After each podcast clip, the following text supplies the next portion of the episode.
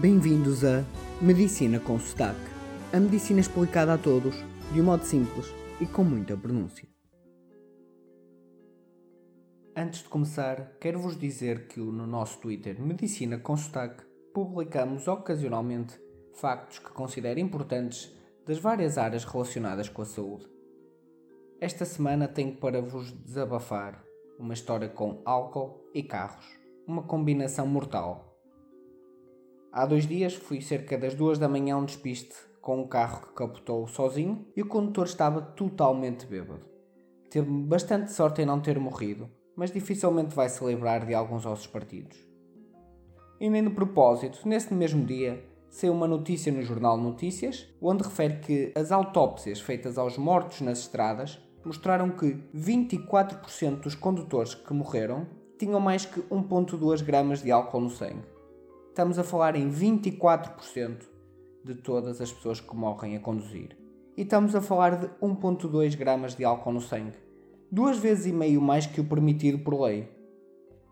Mais uma vez deixo de fora os julgamentos, mas a vocês tinha que vos dar estes dados, pois quanto melhor eu fizer o meu trabalho na medicina com sotaque, menos vidas terei que ver morrer no meu trabalho na emergência.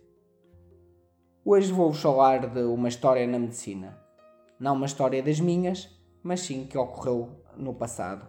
Estávamos em 1936, quando um médico americano deu um avanço importante em compreender a razão das enxaquecas, ou seja, a sua fisiologia. As enxaquecas são um género de dores de cabeça, ou como dizem os médicos, cefaleias. No entanto, para estas dores de cabeça serem consideradas enxaquecas, é necessário um conjunto de critérios clínicos. A palavra enxaqueca tem origem na palavra árabe ax que significa meia cabeça, pelo facto de uma das características da enxaqueca ser uma dor de cabeça em apenas um dos lados. A origem da palavra em inglês, migraine, vem do grego hemicranian, que tem o mesmo significado, meia cabeça.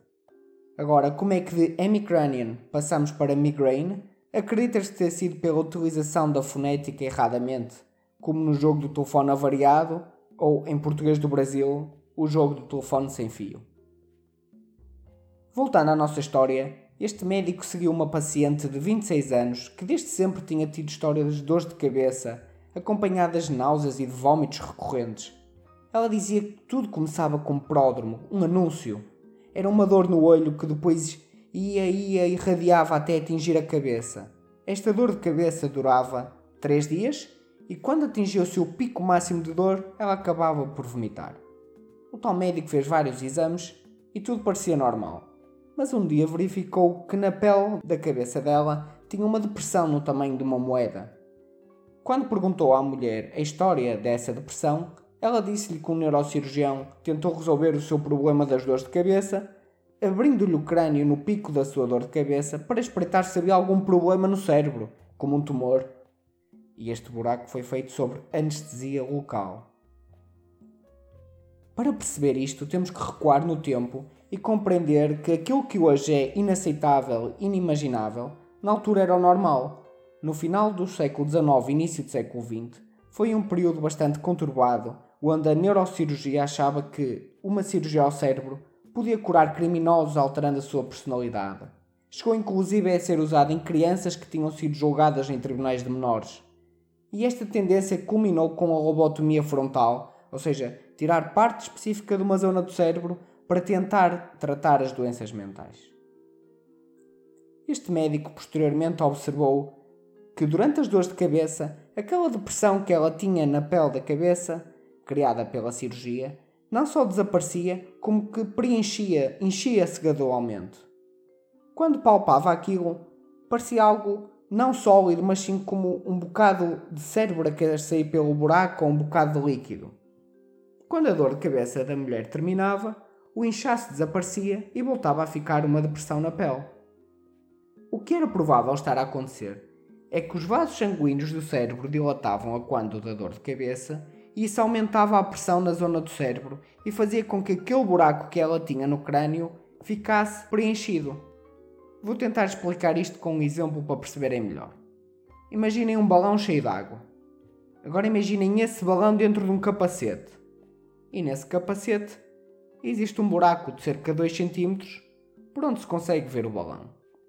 O balão com água representa o nosso cérebro e o líquido onde ele está banhado.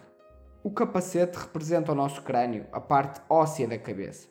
E o buraco no capacete é o tal buraco que ficou da operação que a mulher fez. Assim, quando o médico palpava essa zona do crânio, sentia normalmente uma depressão, o tal buraco.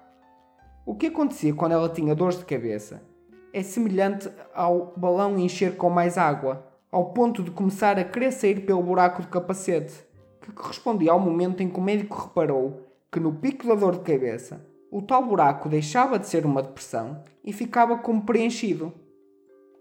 Como vocês percebem, o aumento da água no balão corresponde aos vasos sanguíneos do cérebro que dilatam durante a dor de cabeça e, como tal, passa a existir mais sangue no cérebro. Esta observação do médico contribuiu para se perceber melhor o que está por trás das dores de cabeça na enxaqueca, pois começou-se a verificar uma relação entre a dor de cabeça da enxaqueca e a dilatação dos vasos sanguíneos na cabeça. Na medicina e ciência em geral, quando se tenta explicar algo, costumam haver dois tipos de abordagem: a demasiado simples e a demasiado complexa, ou seja, uma too good to be true e outra too true to be good. Aqui na medicina de consotaque tentamos criar sotaque na medicina, ou seja, aproximar a medicina das pessoas, explicar a medicina de maneira a que qualquer um perceba.